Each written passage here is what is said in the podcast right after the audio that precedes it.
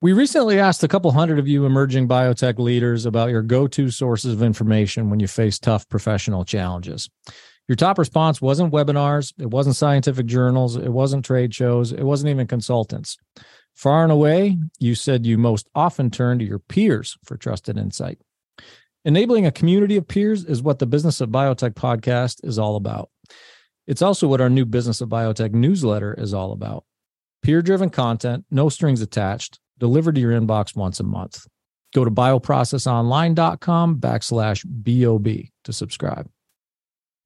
The business of biotech is produced by Bioprocess Online, part of the Life Science Connect community, with support from Cytiva. Cytiva also demonstrates its commitment to the leaders of new and emerging biopharma at cytiva.com backslash emerging biotech. Check that out.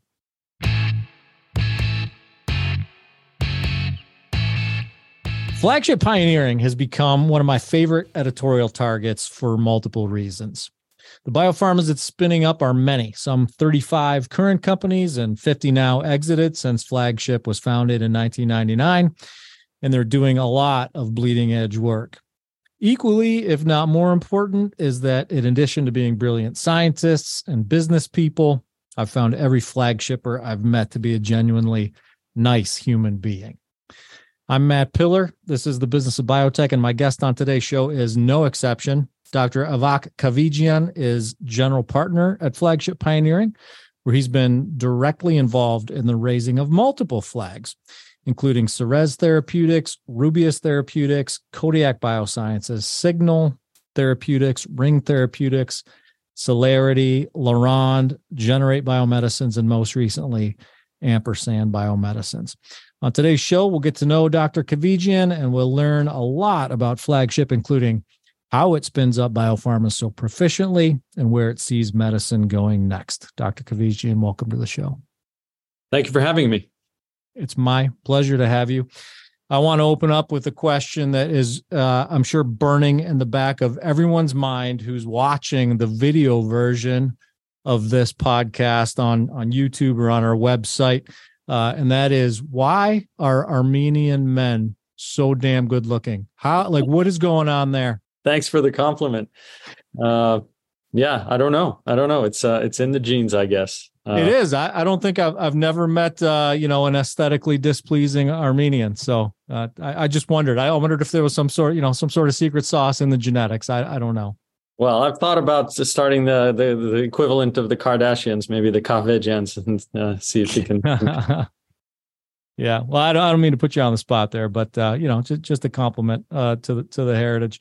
Um, I, I, do want to start getting to know you a little bit, though, uh, and, and, I want to. I, I, think a good place to start is just at a very high level. Why uh, why did you choose biopharma? Yeah, it's uh, it's a bit of a circuitous journey. Um, as a child, I always loved science and technology. Um, my dad was interestingly an engineer, but a very curious one and and one who loved to to dabble in various technologies. Um, in fact, he bought us a, a, computer when I was maybe five years old, um, way back when computers weren't a household item, and uh, and I just got really enamored with it. I not only played games with it, obviously, but I even like to just run the operating system, you know, coding it to basically run things and eventually started to do programming. Um, maybe in my DNA, there's a, a penchant to always want to do hard things. Mm. and so when it time came to pick a major um, later on in life, I almost thought computers was too easy, too straightforward. Um, it might have been more lucrative, but I decided that to be at the forefront, I would I should be in biotechnology and not just technology, because that was kind of going to be the next new frontier, the next new exciting frontier. Um, and that if I wanted to tinker and learn and build, it would be more fun in the realm of biotechnology than in the realm of technology. Uh, and so that that's kind of how I ended up there. I ended up picking my major at, at, at, McGill in biochemistry, then continued on and and did a uh, a PhD there as well. Yeah, Yeah, that's it. I'll uh, I'll I'll try to shield this episode from our friends in the in the IT space who you know might might be offended by your assessment that IT might just be too too easy technology.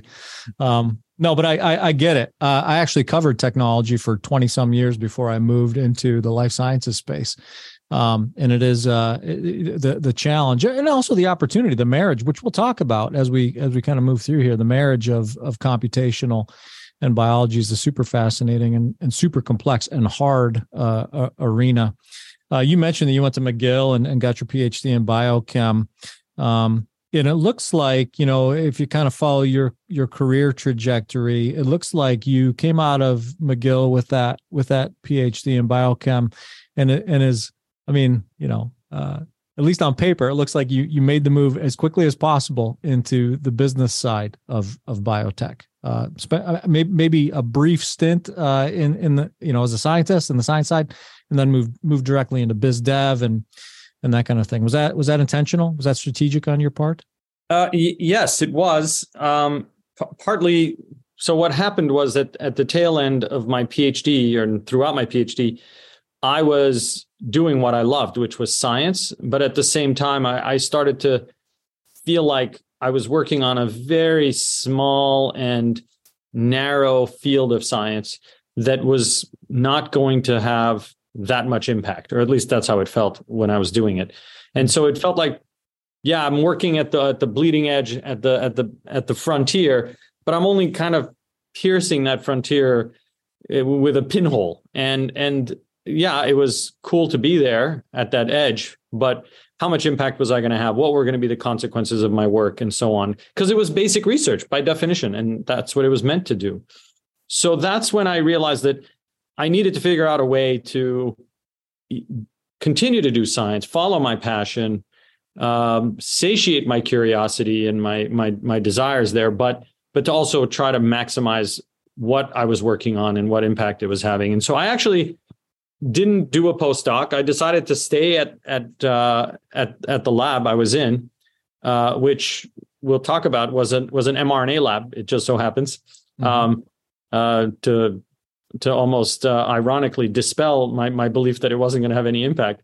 But we so I I took my time and I started to explore where where where that could that could be where would that be where would be that intersection of impact and and curiosity driven science and so on and I realized that entrepreneurship was going to be the best way to do it because it combined doing things at the frontier while also building value and, and having impact and also getting exposure to a broader range of things as opposed to working on a very focused task.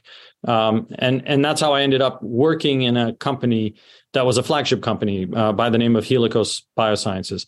And it was super scientific in that we were trying to create a single molecule DNA sequencer, which had never been created before. Literally, just no one had ever achieved that before. We were doing it based on current science, yeah, but we had to develop completely new science and new engineering technologies and techniques to make it a reality. But I was going to be involved in finding applications for the technology, talking to key opinion leaders about what such a technology needed to do, could do, where it could be applied, what new new things could it enable, and then to instantiate that, to actually make that a reality and and get to market. Uh, and so to me, it was like an ideal next step. It was a great learning ground, training ground for bio entrepreneurship, if you will.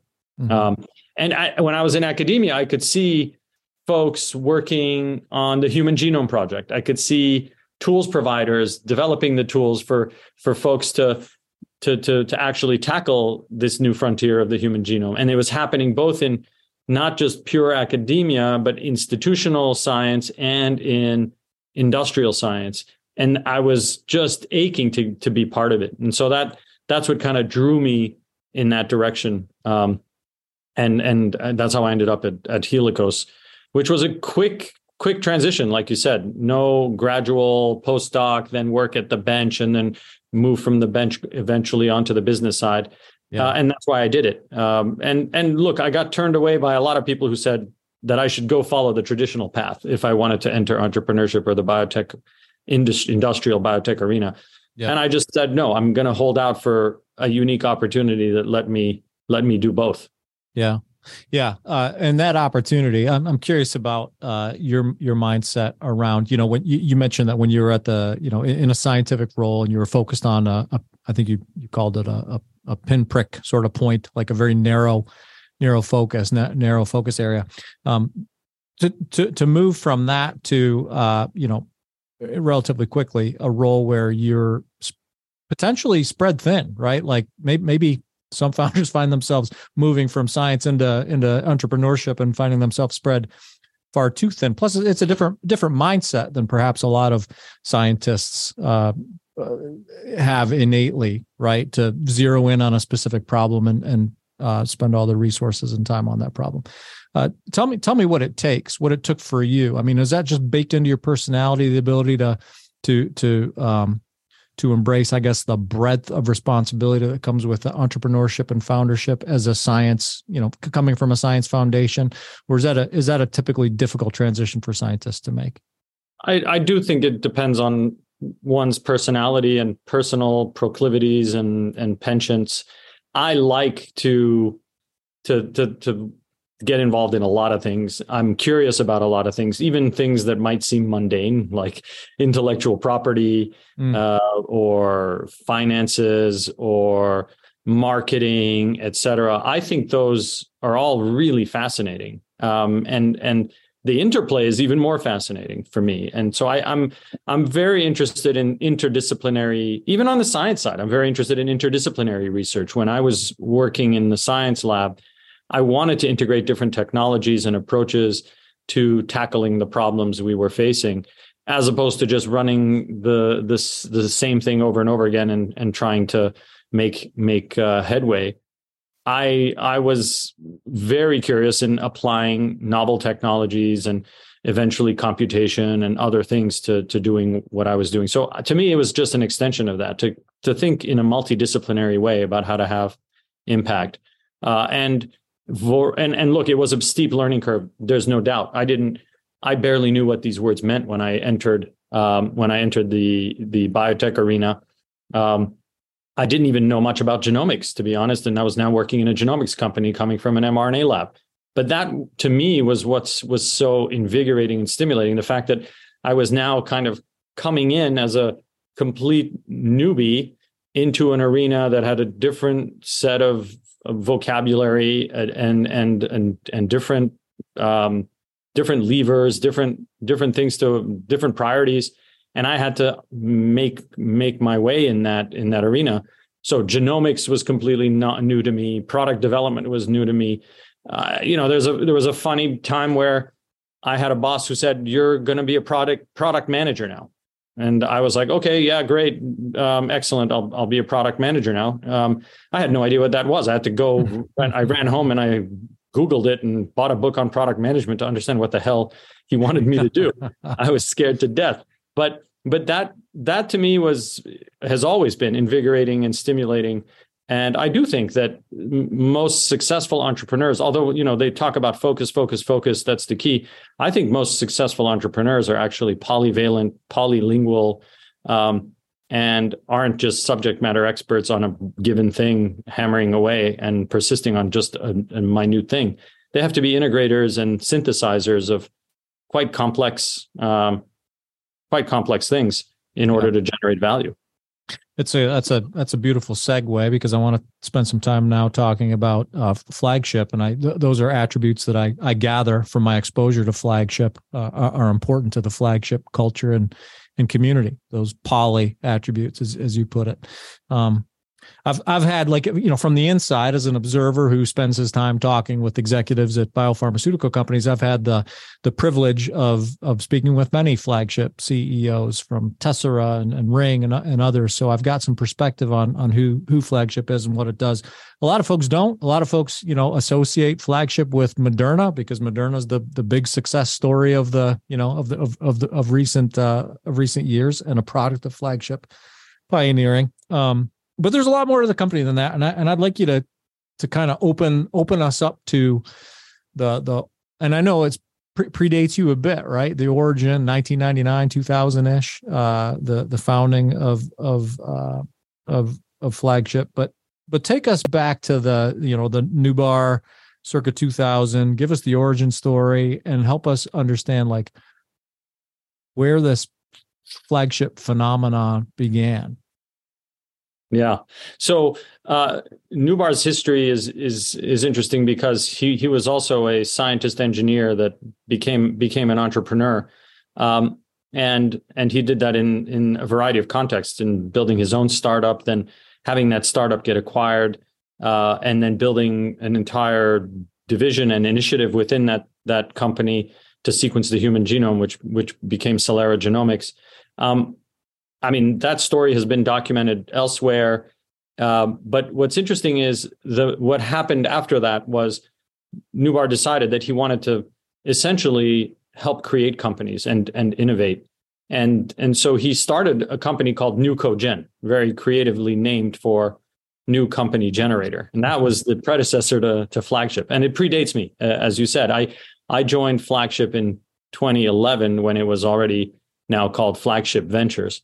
Um, mm-hmm. but everything uh, up to those years was Flagship iterating on this model of um, bringing together cutting edge technology, uh, visionary uh, entrepreneurs and investors to, to, to build companies that were unique and unlike um, other other companies in in the arena. Um, when I joined in 2011, uh, we had started to transition to becoming less of a venture capital firm and much more of a venture creation firm. And venture creation, when we, in, in our definition, was to actually ideate and invent the technology in house. And I actually joined that side of the shop. Funny enough, we we were almost two sides of of a of a of a firm.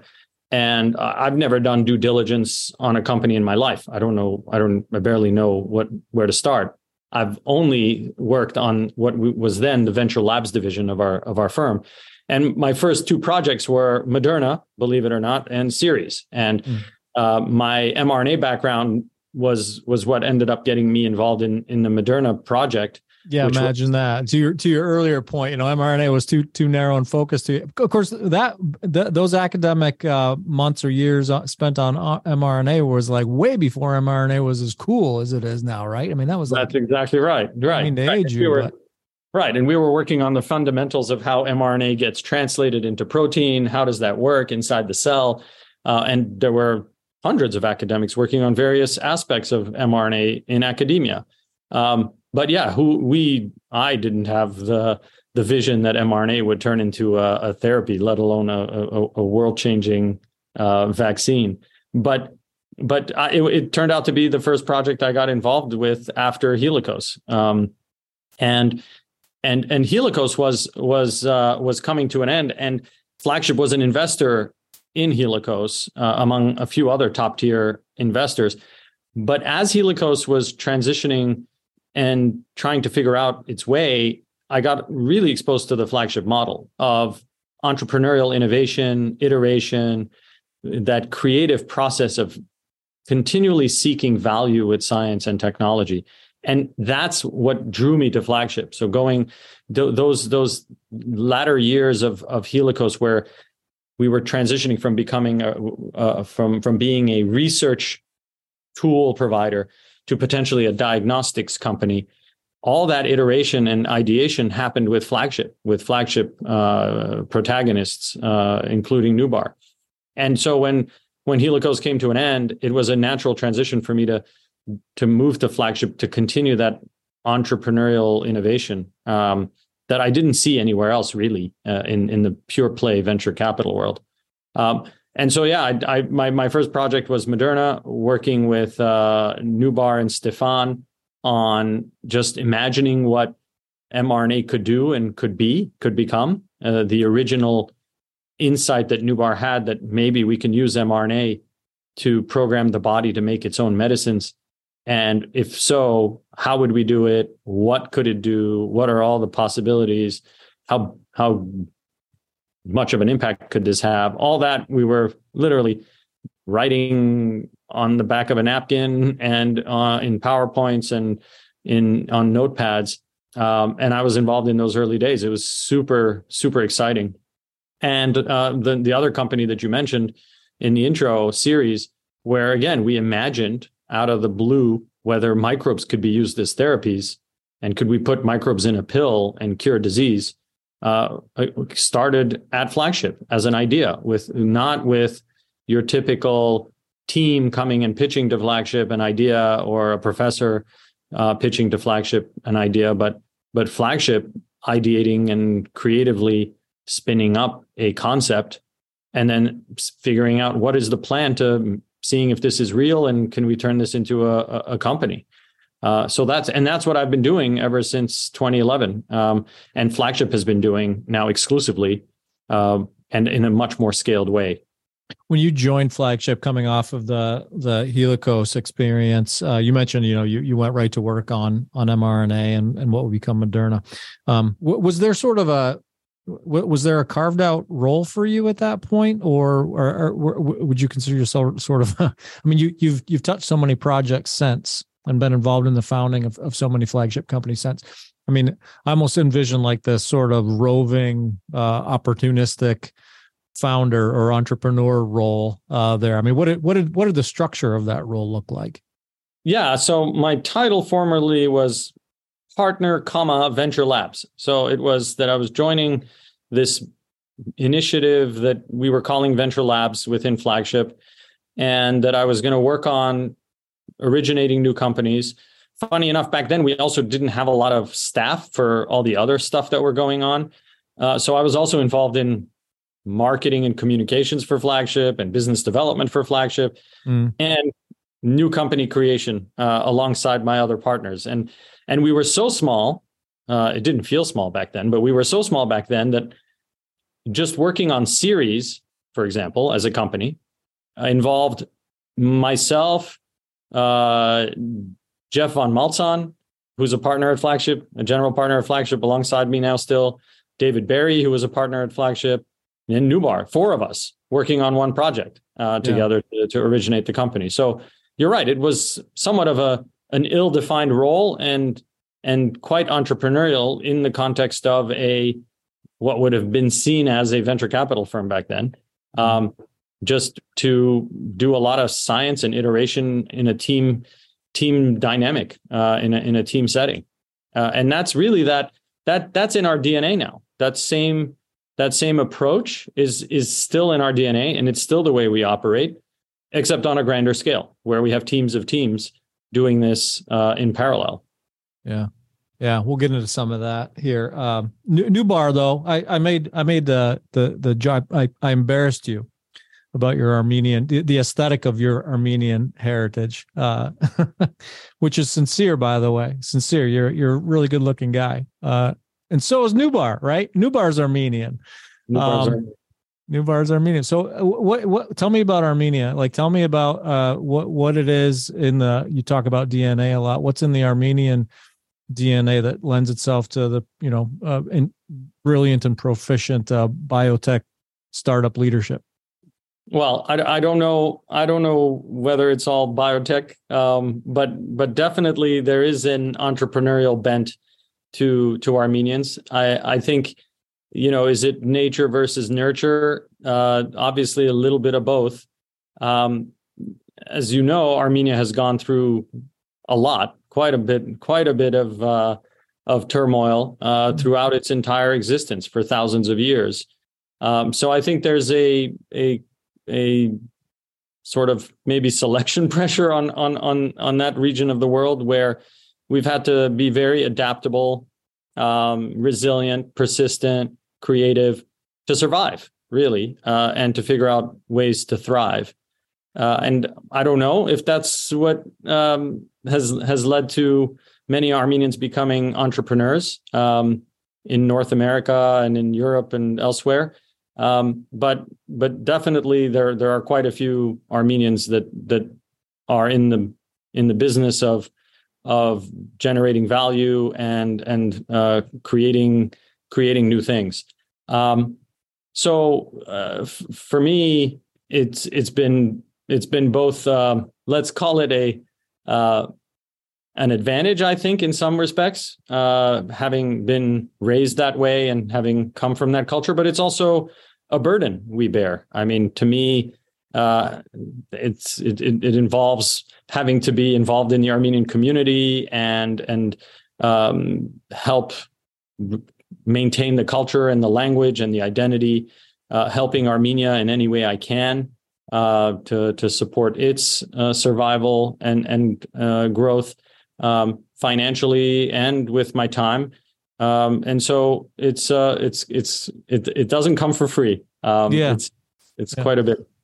But it's uh, but but it's uh, you, you know, you you you hinted at some of the sort of core core tenets um, of you know tenacity and character and and those are things that play out at at flagship you know and you you and I talked not too long ago about sort of the immigrant mentality or the foreign I, can't remember whether you said immigrant or foreigner mentality that's sort of adopted in the culture at, at flagship and how that helps define the company's approach. And and I'd like you to expound on that a little bit and clarify for our audience like what, what does that mean yeah, well, I don't. I think I want to be careful that it not be taken too literally, and that you don't have to be an immigrant. Oh no, uh, no, no, of right? course. Exactly. And and so I think the idea is that you know if you if you um you know put yourself in your own shoes when you travel somewhere or when you go somewhere that is entirely foreign to you, or even significantly foreign it doesn't have to be entirely foreign you you have a just a different approach to how you take in the world around you and how you react to it you know? There's a you don't first of all you don't take anything for granted um, especially if you have to move there you don't take anything for granted you're really keen on making sure you can establish yourself um, you have in some sometimes you have a heightened sense of curiosity and awareness. Um, it's just different. You're not walking down your own your own neighborhood street. You're walking down a completely different street. Somehow, like you get a, a just a different perspective. Uh, it's just a heightened heightened awareness, and I think we try to maintain that um, throughout everything we do. In fact, just the, the the mere nature of of entering into a new discipline each time, starting a, a coming up with a new idea in a new area, by definition, you're kind of immigrating into that new space and you have to learn everything you can about it. You have to ask yourself what's what matters, what doesn't matter. You have to almost question everything and not take anything for face value and also not take anything for granted. So it gives you this sense of optimism uh, on the one hand and a sense of paranoia that you have to maintain throughout the entrepreneurial journey. And and we try to convey that to everyone uh, at flagship as they're ideating and inventing new bio platforms so that's that's kind of how we um, we describe it. Um, and i think it's it's um, it's it's helpful. I think it, it helps people um, constantly remind themselves or pinch themselves that hey look we're all working on the frontier here uh, and we're doing pioneering stuff. It's not going to be easy uh, and, but there's also a lot of opportunity because there's a lot of unmade future to be made here. And we yeah. do it together. We know that early stage biopharmas need support. Producing and scaling a biologic molecule is not easy. Companies with new or evolving programs need assistance every step of the way. Join us each week as we discuss all things emerging biotech, including regulatory, financing, and more. The pod is brought to you in collaboration with Cytiva a global provider of technologies and services that advance and accelerate the development, manufacture, and delivery of therapeutics from idea to injection. Check out their resources at cytiva.com backslash emerging biotech. That's C-Y-T-I-V-A dot com backslash emerging biotech just a fi- final note on that. I'm wondering if you can share a little bit of uh, just a, a, tidbit of practical advice on nurturing that mentality, like um, in a consistent way, right? Like it's easy for companies to say, "Oh, you know, this is our, this is de- uh, definitive. It's uh, it's like a part of the de- definition of our." of our culture but you know when you see that play out at flagship what's going on behind the scenes to to make sure that that seed's being watered yeah, I think it's um, it's in our day to day behaviors uh, as we're pitching and catching internally, uh, as we're proposing plans and implementing plans. We're constantly questioning. It's it's almost um, you know, for someone who ha- who's not used to it, it it may also almost seem counterproductive, mm. where uh, someone's saying, "Well, here's what I want to do, and here's how I want to do it," and we're almost almost always invariably asking why why that way why not this way? Did you think about that? Did you think about this? What if we did this instead? Uh, and we we all play it once you're in that groove we all play off of it with each other. Um, it, it's it's on a day-to-day basis.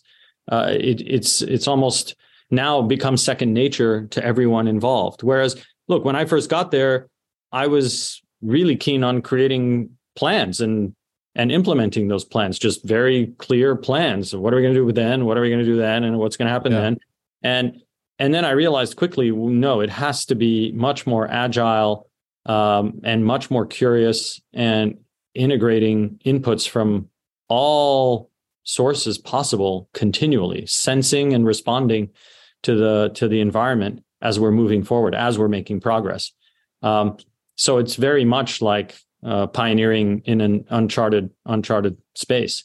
So mm-hmm. meeting from meeting to meeting, uh, when we're when we're pitching, when we're evaluating, when we're planning, that's the kind of mindset we we apply.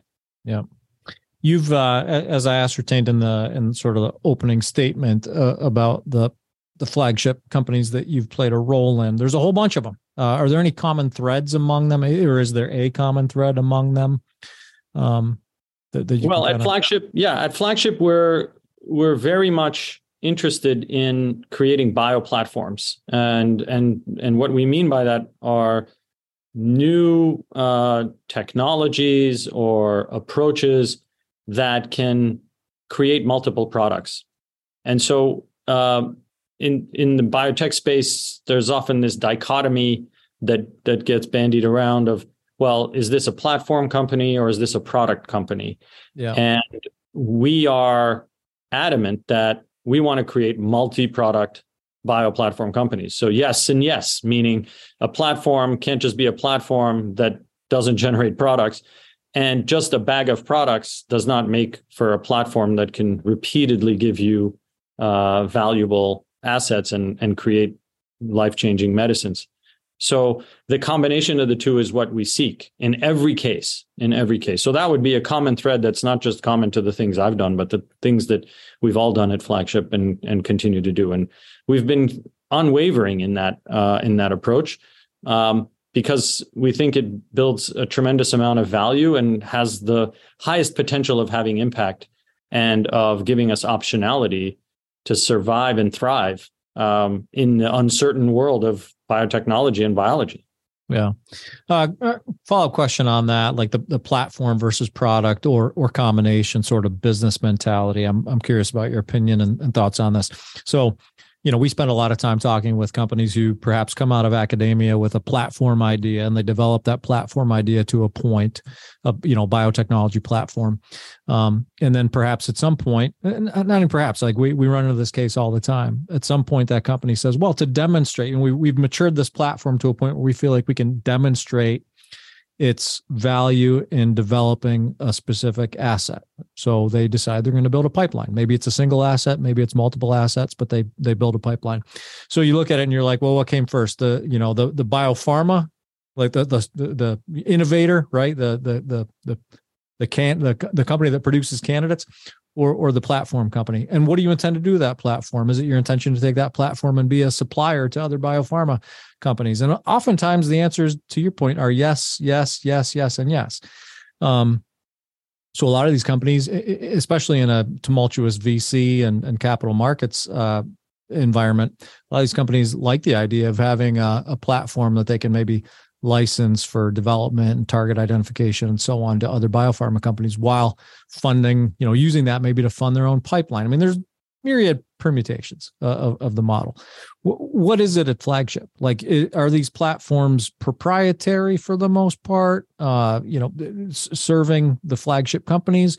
Is there the intention perhaps that some of these platforms could be um, made for for greater use to the the greater biopharmaceutical industry or space or or pharma you know in the case of small mall um just whatever insight you can kind of provide on like where your head is on on that and and where flagships head is.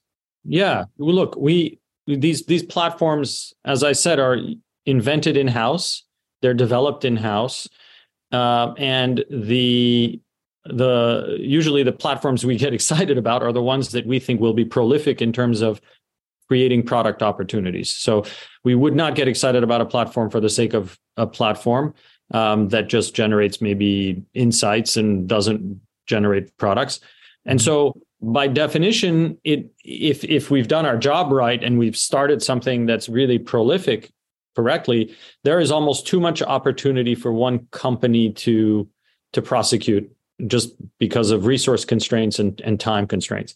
Yeah. And so we are very much, very much interested in doing both um, and and taking certain products forward ourselves in the context of a company, while also um, finding ways to engage with larger the the broader biopharma community and larger pharma companies to to give them access to the platform and work together on exploiting the platform, leveraging the platform for different disease areas and, and other product uh, opportunities. So it, it, it, it, it will depend on the platform as to how much would be in-house, how much of it would be partnerable. But in every case, we ask ourselves that question. And in every case, we are, we invite that kind of partnership.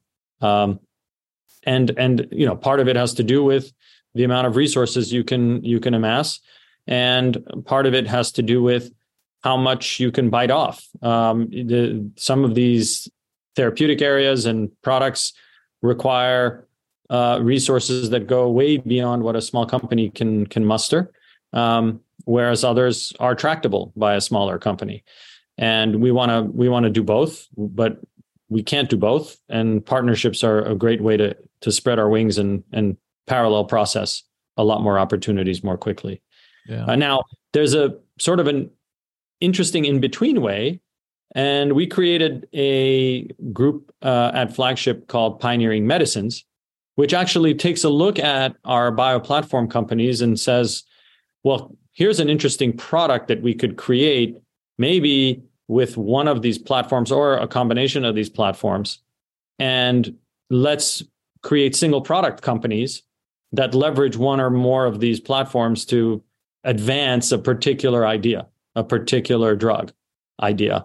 Um, and maybe the the individual platform companies don't want to pursue it, but pioneering medicines will, and they've got the the wherewithal and the resources to to to put behind that that idea. And that's that's a fairly new initiative we started a couple of years ago, and we're we're advancing multiple programs that way as well. Yeah, a demonstration of you know the the, uh, the agility that that you referenced earlier. And I should have asked this question if, it's even a fair question to ask or, or, or an answerable question. I should have asked this question earlier, but you, you alluded to the fact that like there was a time when Pioneer or when flagship Pioneer might have been looked at as a VC. You know, there have been other times perhaps where companies have kind of referred to flagship pioneering as a, you know, some some sort of a incubation space, right? A safe space for, you know, startup startup communities. Um and and it's really neither of those or or both of those. Um t- tell me how I guess tell me tell me how the company defines itself these days. If not a VC, if not an incubator, if not this, that, or the other thing. I know there are a, a, number of different sort of hybrid approaches to to you know nurturing a community of startups these days. But g- give us give us sort of the definition at this point. Well, it's it obviously has elements of the things you talked about, but it's it's not any of those. So we are we see ourselves as innovators and company creators. Uh, and and so what we're doing is a lot of internal science and invention and and creating bioplatforms around the, that science and those inventions. So just to give you a, a more concrete um, dimension, we actually have uh, hundreds of patents to our name, where I'm the inventor on them. My colleagues and my team members are the inventors on these patents. Uh, so that's not what a VC does, and that's not what an incubator does, right? That's something that a group of entrepreneurial innovators do, and we aren't. Um, we're we're not a revolving door. We we are. We've been many of our team members have been there for for almost a decade or more, and and so we are continually institutionalizing this this notion of being able to ideate and invent in teams and create breakthrough companies in teams. So, okay, uh, well, where do we get the money? Well, we're structured like a VC. We have limited partners. Um, we have vintages of funds um, that that put money behind these bio platforms that we create, um, but we don't invest in outside uh, outside companies. Yeah. Um, we do in in some ways incubate, of course, because these ideas start on PowerPoint and then they end up getting materialized in terms of plans. And we'll bring some scientists together and we will, in a low burn, small way, pilot our ideas experimentally. So you can call that incubation, but it's not incubating outside projects, it's incubating our own homegrown inventions and projects. So there are aspects that may resemble those things, or those verbs might be accurate. That yeah. yes, we did invest, and yes, we did incubate, and whatever. But we're we're doing it in a very different way, and we're doing it on things that that were conceived completely internally. Um, and so we we see ourselves as scientists, entrepreneurs, and innovators, and an innovation shop more so than any of the other things yeah. Yeah. Well, I'm glad. I'm glad I asked because I, you know, I I, I, can only imagine that at times it's got to be a little frustrating to be mischaracterized as something that's far narrower than than what's actually taking place there. Um, one of the things that you and I talked about not too long ago that's impacting pretty much everyone in the space, and I'm curious about how it's impacting flagship and what you guys are doing with it is is computational, uh, computational biology. You know, so much of drug discovery right now is is being influenced by computational and informed by the digitization of, of human biology uh, and the computational tools that are enabled by that. Where where is that being adopted at, at flagship? Where do you see that going industry wide from here? Yeah, that um, that is very uh, very germane to everything we're doing, and it's uh, it's actually also a, a passion of mine. As I mentioned, I really got into the world of science and and technology through uh, through computers and computer science. Um, I I think it it's been evolving for quite a while now in various in various ways and will continue to evolve in a in, in a very meaningful way. I, we don't think it's a passing fad. Uh, the um, the early days involved, I think, were driven a lot by genomics. Right, there was so much data coming out of sequencing and generating uh, transcriptomic information, RNA information that we needed to use computers to just make sense of the data and and run statistics on those data. Uh, and that's kind of where the field of bioinformatics emerged, right? And so then every group had a bioinformatics team mm-hmm. bolted onto their genomics teams because they realized, okay, we can generate all these ACs, Gs, and Ts, but what, how do we make sense of all of it?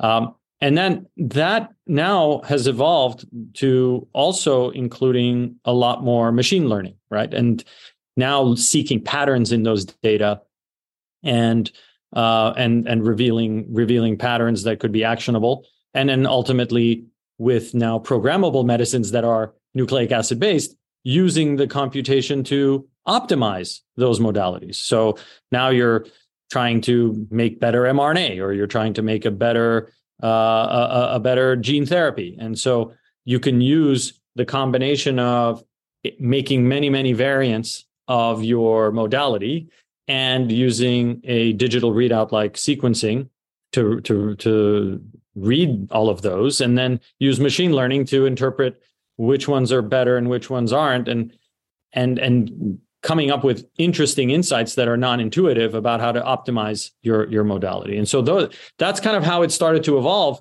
And and now uh, and whether that's at flagship or elsewhere that was sort of starting to happen.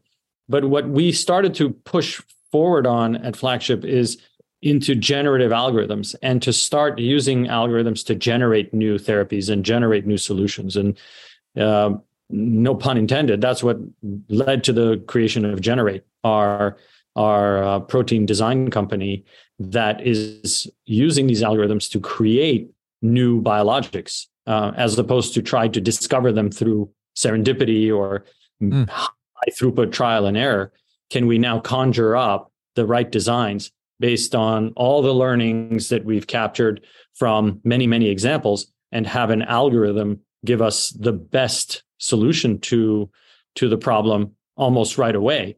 Uh, and and that's been super exciting for us. And I don't think it'll stop in the realm of proteins. It's going to happen for RNA drugs and DNA drugs and other kinds of drugs and small molecules um, as we learn more and extract those patterns. And we can start to do things that humans would just not have dreamt of doing. They would not have imagined doing them, or the only way they would have done it by is by sifting through thousands of examples and hopefully landing on one. So yeah. that's kind of that the the evolution that that we we've seen and, and that we've started to uh, really push on uh, internally. But I think there's now going to be yet another frontier, which is really exciting, and that is really understanding biology. So everything I mentioned to date has been kind of one making sense of the parts list of biology like what are all the genes what are all the proteins let's make sense of the parts list and try to compile that the next was let's optimize our existing drugs and or maybe generate new drugs through all the trials and errors we've made and having a machine help us learn through that and generate new things but then finally i think applying machine learning to biology itself to decode the programs of biology is going to be to me the next frontier. So we've we've talked a lot about programmable medicines, for example, right? So you can now design an mRNA to do a certain thing, and then you get a very predictable effect. But the number of programs that we know and that we would actually write and trigger are very few. Yeah, they're quite few. They're and they're quite simple. It's it's almost in the early days of computer programming where we would make simple programs we're we're we need to get to a place where we now understand more of the biological programs that that cells undergo and that that the human body uh, carries out, and then start to program medicines to to play with those programs and and and modulate those programs. And I think that can only happen through machine learning. It can only happen through taking in a lot of this complex biology and instead of having a human sift through it and try to recognize a pattern or a linkage, which which has been fruitful to date, but it's been very hard and piecemeal to have a computer reveal patterns that are non-intuitive and programs that are non-intuitive, and then designing drugs to modulate and take advantage of those programs. So I think that that's really the next new frontier, and we're we're pushing hard on that. Um, the the the next one is also to have computers start to do reasoning and and maybe even come up with new innovations and new company ideas. Uh, why not? I think we're getting to a place where uh, we can have augmented entrepreneurship, if you will, or augmented innovation using computers and humans in this the same sparring and question and answer creative process that we do among humans. I think we can do with with computers and generative algorithms as they get better and better at proposing things. They're not always going to be right. Um, they're going to, to, to obviously come up with a lot of wacky things. Sometimes they're called hallucinations, but I think as humans we can start to we can start to play with that and and spar with it, and it'll increase our productivity of innovation. Yeah. Uh, are are the tools that that you're seeing that you're playing with the flagship and that you're seeing out there in the industry now uh, largely proprietary? Uh, I, I, think about like you know, it, it's it's become it's become uh, sort of sort of household technology in many respects. I mean, Chat GPT now is accessible for, for, for anyone to use, and obviously that's uh you know you can you can type some commands into Chat GPT and have it do some things with the English language or create you know create this or that. It's obviously on a different scale, but um, will we see are, we seeing a, a, solution provider ecosystem uh, in in biopharma, or is a lot of this work this compute work proprietary happening sort of in skunkworks operations within you know under the dome of, of specific biopharmas who have adopted it? It's it's all of the above. I think there are obviously plenty of algorithms that you can now find um, out in the public domain and and leverage for for a variety of applications. Uh, oftentimes though companies are also developing their own or they're creating hybrids you know using open source tools to create proprietary pipelines and workflows. I think at the end of the day, what's going to provide a competitive edge and and lead to interesting breakthroughs and outcomes is the questions you ask uh, and the and the things you do with it versus the algorithms themselves and and arguably the data that you you can feed it um, and and and and train on. Uh, so those are the things that end up becoming more proprietary but they're also not very easy to always protect right? So I, it's it's a question of how creative can you get with these tools uh, versus developing the tool and holding on to it uh, for for dear life. I think you can do that for a little while but it, mm. it it's always the, the pace of innovation is so fast in this arena. You can come up with a great algorithm and then a few months later there are better algorithms or slightly different algorithms that tackle the same problem in a different way that you'd be crazy not to to to leverage uh, even even in your own company um, and that others will have access to. Uh, so you can't you can't stand still. You really can't. Um, and i do think it's the question you ask with it and what you apply to and the kind of data that you generate that you can you can use to your advantage you you mentioned the question you ask and i i you know i want to ask you just a couple of philosophical i know we're running short on time here dr Kahvejian, so we'll we'll we'll breeze through these but i want to ask you some sort of philosophical theoretical questions around computational and and i gather by what you're saying that the question you ask right now is is the is where the the the real i guess human intellect and value lie. Um, the the question I I I I, I would pose to you is down the road when when everything's been mapped, right? The whole of human biology has been has been mapped, every road, like Google Maps, um, as well as pathology. Like it's it's all been it's all been mapped. Who knows if it's possible or if it'll ever happen? And every permutation's been anticipated what will be left? Every question, in other words, has has been asked. It's been posed, right? What will be left for for human scientists to, you know, what would their role be? Well, I think there's always, I, and I don't mean to. By the way, I don't mean to make this sound like you know I'm that I'm that guy who's like, oh, the AI is going to take all of our jobs. No, Although yeah. you know, I, I do a fair bit of uh, of of writing as as a course of my my career, you know, for for a living, and there are some pretty sophisticated tools out there uh, now that you know you can type a few prompts in and come up with a you know pretty comprehensive article. So I'm not I'm not going to say that there's not a little bit of like hmm you know what's going to happen to the writer down the road. Um, but but I'm curious. I mean, you know, there there's a, a beautiful element of the situation where the smarter we make these machines, the more uh, the more direct and rapid the path to solutions for patients. It's it's, it's undeniable. Um, but at the same time, you know, guys like you coming out of McGill with a with with a high science degree, bringing value to a space. Uh, what what's going to be left for for guys like you down the road? Well, you know, I I, I think I think there's going to always be room for human creativity and ingenuity. Uh, we've we've been through industrial revolutions before, uh, and and yes, that that has probably eliminated certain tasks and jobs, but it it hasn't eliminated the human. In fact, it's created more jobs and and and more work to do um, at a different level, at a different and and at a different um, in a different playing field. And so that to me is a, is a welcome change and an exciting one. Uh, I, I think there's always going to be room to ask questions. That I mean, I don't think computers are always going to ask the best questions, at least for the time being. And just like you said in Chat GPT or GPT-4, you need to put in a prompt.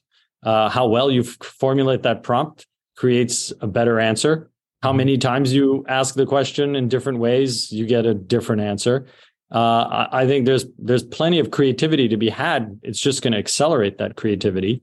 Um, I also think there's going to be decisions to be made, ethical decisions to be made, rational decisions to be made, value judgments to be made that can be informed or enhanced by by AI, but may also need to be error checked by humans for for for quite a long time. Um, and we have to be very careful about that. We really have to be careful about that. I think you can you can look at the world of diagnostics and you can say, well, great, they're, they're computers are really good at at doing at reading a radiogram and and interpreting uh, x-rays and so on but they're also they can be led astray really really easily um, with with a watermark in, in in the radiogram or some other artifact and we have to be very careful about about those kinds of things. I mean, there was one paper published uh, out of China, I believe. They were able to fool the Tesla self-driving system with a few post-it notes placed on on the street. I mean, mm.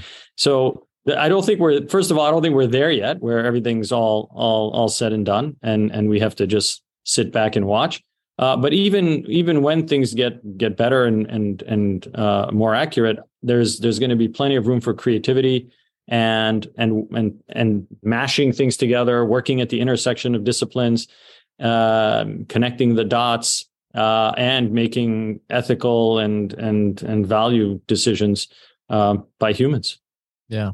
Well, I hope I've given you I've I've given you the opportunity to talk about where two of those worlds collide, computational and and and your your background in science. I mean, you've you've done you've done a fantastic job uh, speaking to it. Um, and like I said, we're we're short on time, so I'm going to let you off the hook here. But let's close out with just some kind of forward-looking statements about what's next for for you and flagship, and you at flagship. You've been there for quite a while. It seems like, you know, I, I you know, I, I, don't want to project, but I, I, look at the role that you've played there to date, and I think, well, why why would he why would he want to do anything else? Like he gets to be an entrepreneur over and over and over again within the same four walls. Is that sort of your mentality?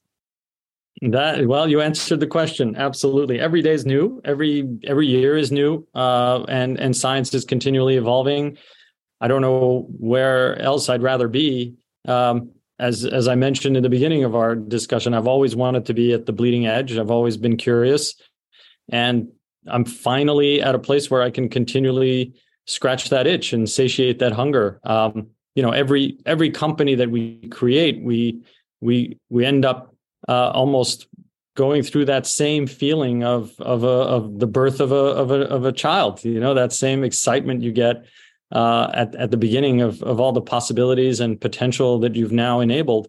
That to me is super exciting, and I don't think ever gets old. Honestly, I mean, I've got my profound jacket on. I was I had that hat on today. And Profound is working at the frontier of biology, identifying new proteins in the human genome you know 20 years ago when the human genome project was being complete everyone was excited about the 20,000 protein coding genes we uncovered. Well at profound we're, we're asking the question could there be more? And if there are more could there be a whole new biotechnology industry built around those new proteins? And so how could it ever get how could this ever get old? I mean um, yeah. i could i can name you every other company that i'm working on. I just happen to be wearing yeah. that jacket. Um, but but that's that's the that's the sensation that that we get every day here at flagship. Well it's a safe place to have that sensation. I was just thinking as you were likening the the sensation to the birth of a child I, have got two two kids of my own an 18 year old and a 16 year old i'm far past the point of ever experiencing the reality of that sensation in childbirth again. So it's a safe place. I mean you you and i are probably around the same age.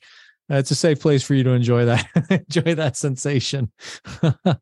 Right. Um and and you know what the the different company Profoundly, I'm I'm glad you I'm glad you threw that out there. Uh, you know, I'd like to have you back on the show at some point, uh, maybe multiple times to talk about some of these specific companies. As I as I mentioned, I've had Mike Severino from Tessera on. I've had Tuyen Ong from from Ring on. I know there are a couple other uh, flagship pioneering companies that we've had on the podcast.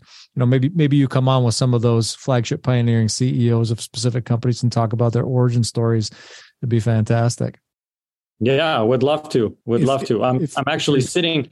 Yeah, I'm actually sitting at Laronde. So that's another company that that we created, um, working on endless RNA and and creating translatable RNA molecules for a wide wide array of indications and applications. So yeah, would love to to talk about the the the science and and the origin story for these various uh, various new bioplatforms and and what their potential holds. Yeah, well, this was a good starting point, and I'll, I'll uh, as as long as you're willing to spend the time, I'll hold you to that. Excellent. Thank Thanks you for the time. Thank you for having me. So that's flagship pioneering general partner, Dr. Avak Kahvejian. I'm Matt Pillar, and this is the Business of Biotech. We're produced by Bioprocess Online, part of the Life Science Connect community, and supported by Cytiva, which demonstrates its commitment to new and emerging biopharma companies at cytiva.com backslash emerging biotech. Go check that out. Visit us at bioprocessonline.com and be sure to sign up for the Business of Biotech newsletter at bioprocessonline.com backslash BOB. In the meantime, as always, thanks for listening.